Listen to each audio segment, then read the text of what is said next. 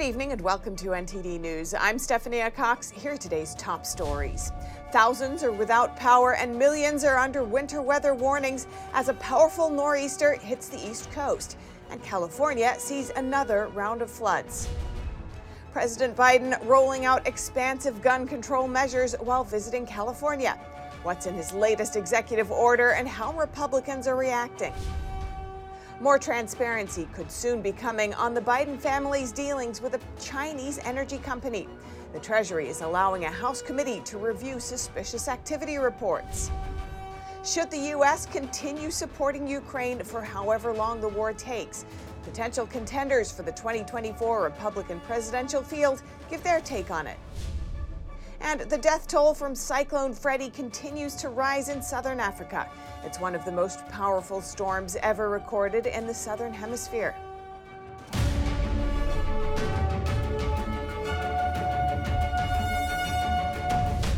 School closings, canceled flights, and power outages. The start of a major winter storm is disrupting people's lives across the northeast United States.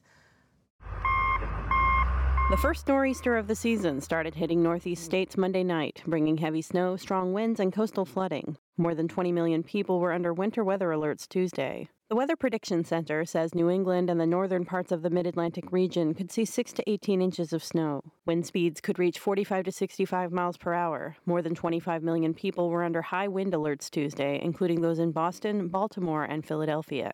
According to the Weather Service, more than 260,000 customers were without power in the Northeast. Hundreds of flights were also delayed or canceled on Tuesday across the country, with ground stop in effect at LaGuardia Airport in New York. Over on the west coast, California is also bracing for severe weather conditions. An atmospheric river slammed northern California on Monday and took aim at central and southern California on Tuesday. About 30 million people across the state were under flood alerts.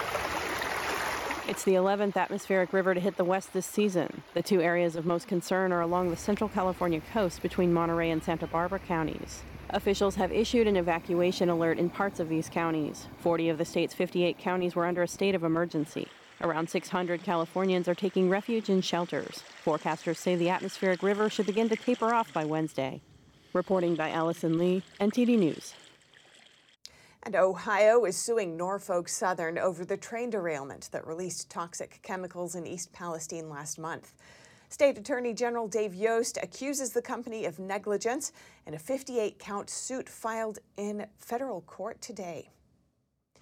The lawsuit cites the railroad's 80% increase in accidents over the past decade and says the derailment could have been prevented. Norfolk Southern has yet to respond to the lawsuit, but its CEO has pledged to make things right. He says the company will clean the site thoroughly and quickly and is considering whether to cover health care costs. It's also reportedly implementing new safety measures. And President Biden announces new gun control measures today while visiting California. The White House calls the executive order the most comprehensive policy Biden can enact without Congress. NTD's Iris Tao has more from the White House. President Biden on Tuesday traveled to Monterey Park, California, where 11 people died during a shooting in January. And Biden signed an executive order aimed at expanding gun control. This executive order helps keep firearms out of dangerous hands. As I continue to call on Congress to require background checks for all firearm sales. Biden's latest order seeks to reinforce background checks for gun purchases by ensuring dealers follow existing laws. And the White House says the order's goal is to implement almost universal background checks without additional legislation by Congress. But the order is sparking some opposition. A spokesman for the nonprofit Gun Owners of America tells me that he believes the order will impact law abiding citizens. Uh, executive order literally wants to redefine what constitutes as engaging in business basically meaning that anyone, even myself, if I was to personally sell a firearm from my collection, I would now be engaging in business and would have to get a federal firearms license. And Biden again calls for banning what he calls assault weapons. Ban assault weapons. Ban them again. Do it now. Enough. Do something. Do something big. Such measures are unlikely to pass in Congress, especially with Republicans controlling the House and Democrats holding a narrow majority in the Senate. Republican Congresswoman Mary Miller on Tuesday called Biden's latest executive order an attack on Second Amendment rights, adding that it's the catch and release program that's contributing to what she calls a crime crisis. And Gun Owners of America echoes that point. The Biden administration is claiming that it's firearms that are committing crimes. It's not, it's criminals that are committing crimes. Meanwhile, President Biden continues to call on Congress to act. Reporting from the White House, Iris Tao at TD News. The latest on the GOP's investigation into the Biden family's money trail. The Treasury Department is now allowing the Republican led Oversight Committee to review suspicious activity reports. NTD's Melina Wisecup has the details on the years long probe. More transparency could soon be coming regarding the Biden family's business transactions, specifically with regards to the president's son, Hunter Biden, and his brother, James Biden. Now, this is after Oversight Committee Chairman James Comer subpoenaed Bank of America and two months after Comer requested more information from Treasury Secretary Janet Yellen regarding the Biden family's suspicious business transactions that have been flagged by U.S. banks. The Treasury Department is now complying and will provide the committee with an in-camera review of suspicious activity reports related to what the GOP described as unusual foreign or high dollar transactions. Now, this specifically is related to the Biden family's dealings with a now bankrupt Chinese energy company. This investigation has been a top priority for House Republicans since they took the majority. Chairman Comer wrote in a statement that bank documents that the committee already has reveals a $3 million wire from a Chinese energy company two months after Joe Biden left vice presidency. And that soon after, hundreds of thousands of dollars in payouts went to members of the Biden family. Chairman Comer revealing that there's another Biden family member in the mix, but wouldn't specify exactly who. Here's a look. What we assumed was this was just about the president's son and two brothers, but now there's a new name that's emerged. So, and and they are a Biden. The president has denied any involvement in his son's overseas business dealings, and Democrat ranking member on the Oversight Committee, Congressman Jamie Raskin, accused Chairman Comer of using his authority in hopes of attacking the president and boosting former President Trump's reelection efforts. And Chairman Comer pushes back, saying that he has not spoken with Trump about this investigation, arguing that it's purely about protecting national security. Now, Comer also uh, recently subpoenaed a Treasury Secretary official requiring him to testify for an interview, although since the Treasury has now agreed to comply with the committee uh, by providing them with these suspicious activity reports, that interview is now postponed. Reporting in Washington, D.C., Melina Wisecup, NTD News. The Federal Reserve is reviewing Silicon Valley Bank after its crash. Now, reports indicate that numerous federal agencies are investigating America's second largest bank failure. The Federal Reserve announced on Monday that it's launching a review into the supervision and regulation of Silicon Valley Bank, or SVB. The statement reads We need to have humility and conduct a careful and thorough review of how we supervised and regulated this firm and what we should learn from this experience. A person familiar with the matter reportedly told the Washington Post that the Justice Department is investigating the issue as well. SVB in 2018 lobbied to change the rules for banks handling less than $250 billion. It argued that they shouldn't be considered systematically important. This freed them from capital requirements and other obligations. Former President Trump signed off on that bill. Unfortunately, the last administration rolled back some of these requirements. I'm going to ask Congress and the banking regulators to strengthen the rules for banks to make it less likely this kind of bank failure would happen again. Biden added that he'll try to strengthen the rules for small banks. Senator Manchin on Tuesday said that he's partly open to that idea. I'm open to making adjustments that'll still allow the small community and rural areas to still function without over-regulating to the standpoint where they can't participate or they go out of business. You can, you know, you can make an over-regulation to the point where they just can't function. and you got to be careful of that. Meanwhile, shareholders are bringing a class action lawsuit against SVB's parent company, its CEO, and its chief financial officer. It alleges that some of SVB's financial reports didn't fully account for warnings from the Federal Reserve about interest rate hikes.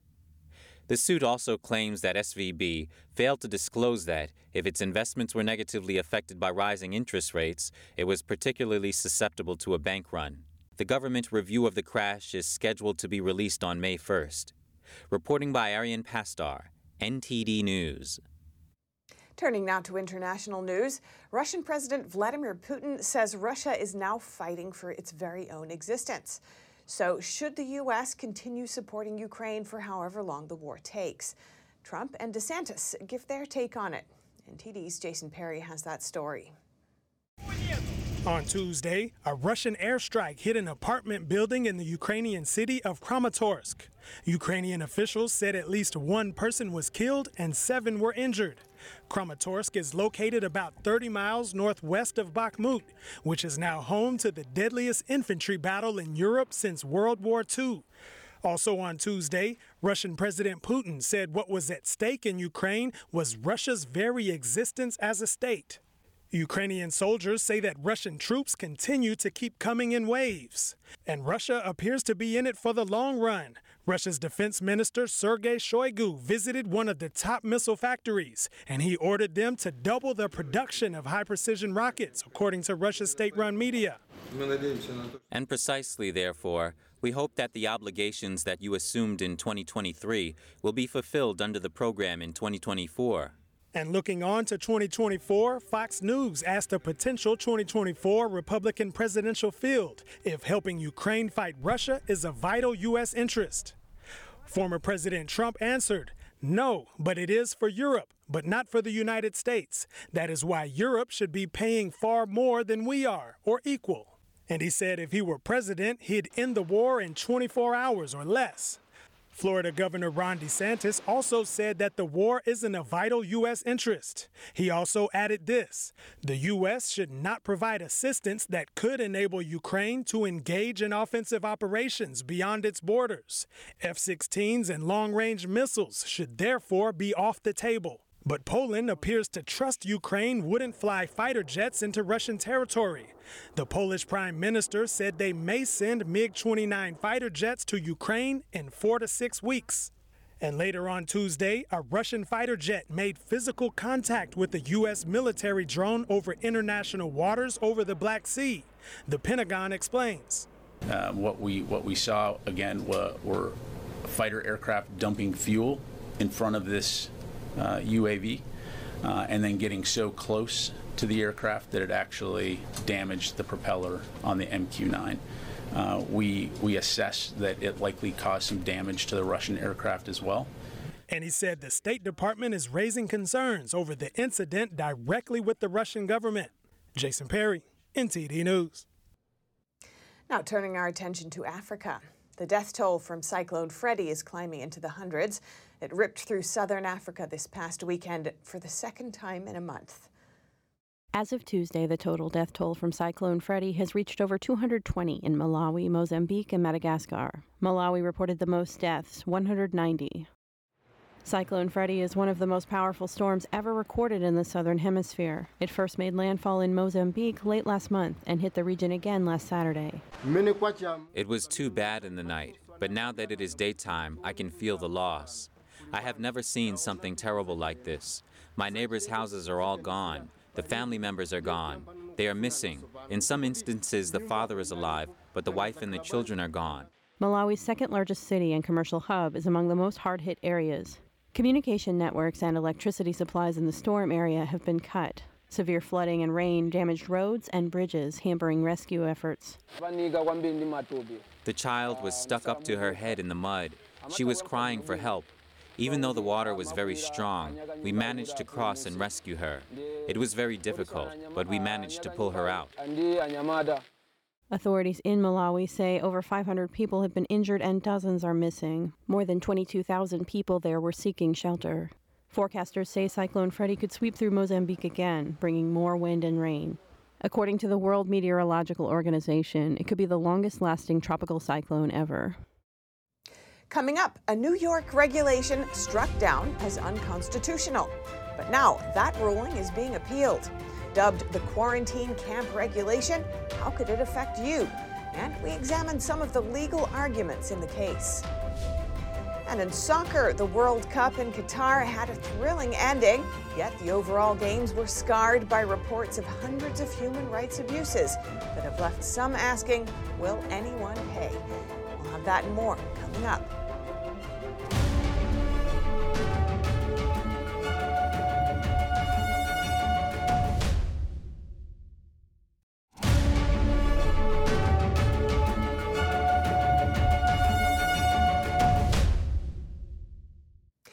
Next, we take a deep dive into a little known lawsuit surrounding a regulation that would have given New York's Governor Kathy Hochul the authority to issue orders mandating quarantines in relation to highly contagious diseases. The state Supreme Court struck that power down six months ago, but the governor and her Department of Health are now appealing. Earlier today, I spoke with the attorney who spearheaded this suit, Bobby Ann Cox, to learn more about the significance of the case and the appeal for New Yorkers and for the nation. Bobby Ann Cox, welcome to our show. Thanks so much for joining us. Yes, thank you so much for having me. I appreciate it. Now, last year you secured a landmark victory in a case against New York Governor Kathy Hochul's controversial quarantine camps regulation. But she's just filed an appeal. What's your initial response here? So, my initial response is um, a bit of surprise. Uh, they did have six months from the time that they filed their notice of appeal. So um, I'm surprised. I'm also a little bit shocked because um, you know it is quite a strong decision that the judge had issued last year. So um, it's a little surprising that they're challenging this. And on what grounds is Hochul appealing? Um, so they are making a few different arguments in their appeal. Um, of course, they're challenging the standing of my plaintiffs, and um, I am representing a group of New York State legislators in this case Senator George Borrello, Assemblyman Chris Tague, Assemblyman Mike Lawler, who's now Congressman Mike Lawler, and um, also a citizens group called Uniting New York State. So yeah, one of the arguments uh, is that none of my plaintiffs have standings. I don't think that is a, a valid argument. Um, and then they have some other arguments they've put in there about, uh, you know, claiming that their regulation is constitutional and such. So it'll be very interesting. A lot, a lot of different arguments going on. Mm.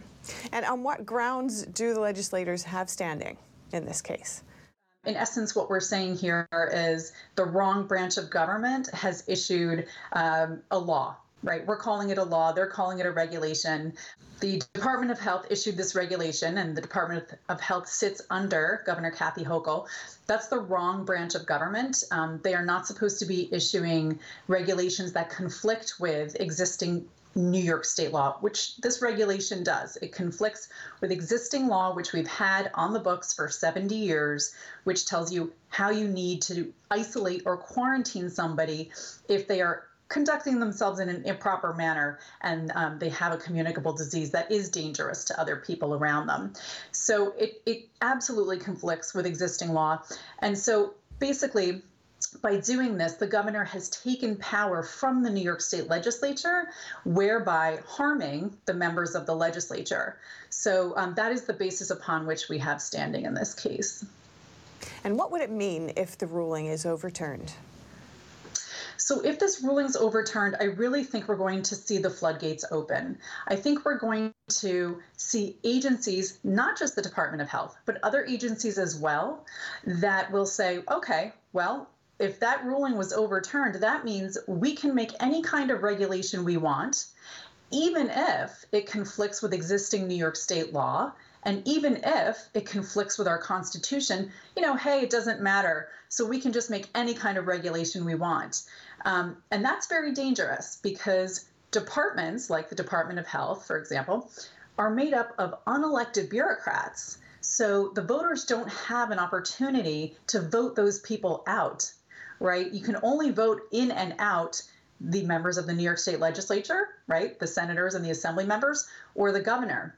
But in those agencies, no matter what agency it is, you don't get to elect those people. So it would be very dangerous to give power to agencies to make regulations that conflict with our Constitution or conflict with existing law. And in a snapshot, what was so concerning about this regulation, or is so concerning? So, this regulation was a complete breach of separation of powers. And we saw here the Department of Health giving themselves a power that they were not entitled to. The regulation said that they could pick and choose which New Yorkers to lock up or lock down. It didn't matter. They could lock you up in your home or they could lock you up in a facility of their choosing. They didn't have to prove you were sick. They didn't have to prove you were even exposed to a communicable disease. They could keep you there for however long they wanted. There was no restriction on time, so it could have been days or weeks or months. There was no restriction on age, so they could have done this to you, but they also could have done this to your child or your grandchild or your elderly parent.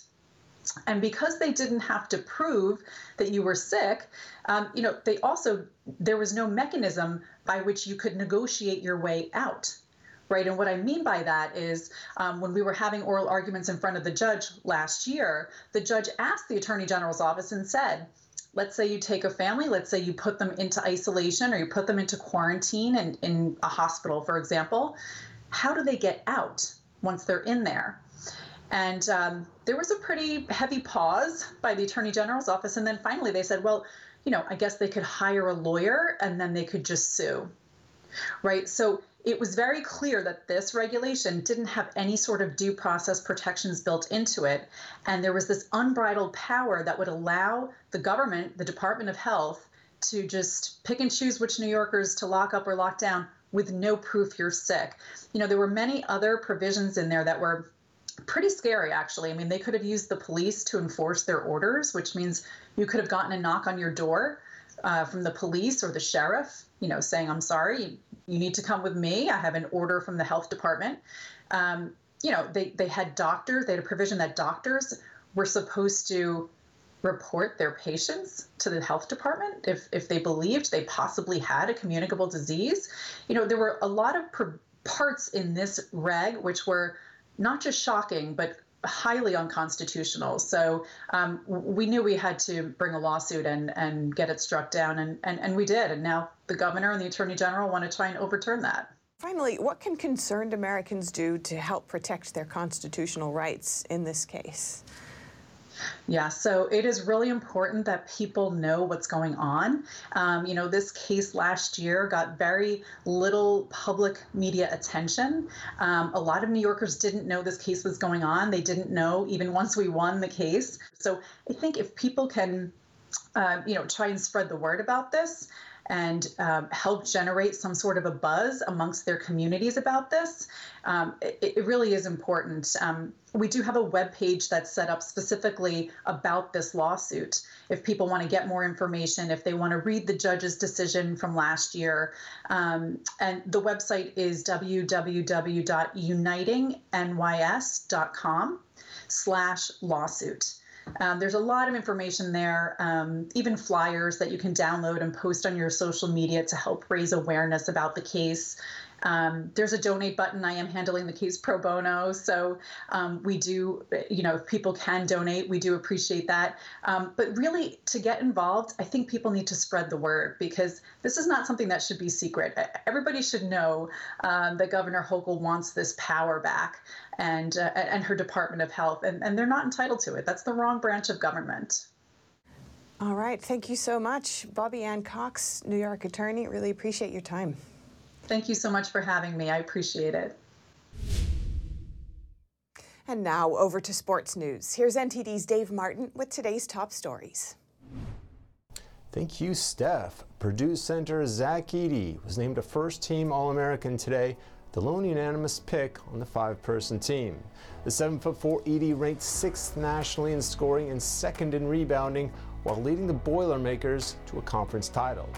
Edey, who was also named the Big Ten's Player of the Year, was joined on the first team by Trayce Jackson Davis of Indiana, Kansas forward Jalen Wilson, Houston guard Marcus Sasser, and freshman Brandon Miller of Alabama.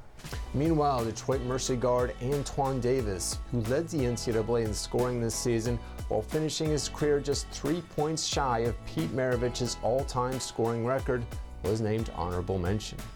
And in soccer news, a petition with more than a million signatures is calling for FIFA to compensate migrants who suffered human rights abuses while working on the World Cup in Qatar. Human rights groups Amnesty International and Avaaz delivered it as FIFA meets in Rwanda this week. FIFA reportedly made more than $7 billion from the 2022 World Cup cycle. Meanwhile, a Qatari official previously reported that there were between 400 and 500 deaths during the construction of the buildings, though the true number remains unknown due to a lack of an investigation. And for your sports viewing schedule tonight, the NBA has eight games on, featuring reigning MVP Nikola Jokic and the Denver Nuggets, who've actually lost three games in a row, but still lead the Western Conference. They play at Toronto. And the college game, the first four games of the NCAA tournament start tonight as Southeast Missouri State faces Texas A&M Corpus Christi, followed by Pittsburgh versus Mississippi State. And finally, for you hockey fans, the NHL has a dozen games, including the Edmonton Oilers and leading scorer Connor McDavid, whose 127 points are nearly 30 more than second place. They play at Ottawa. And that's it for your sports news today. Steph, back to you. Thanks, Dave. And that's all for today's news. Thanks for tuning in. I'm Stephanie Cox. Good night.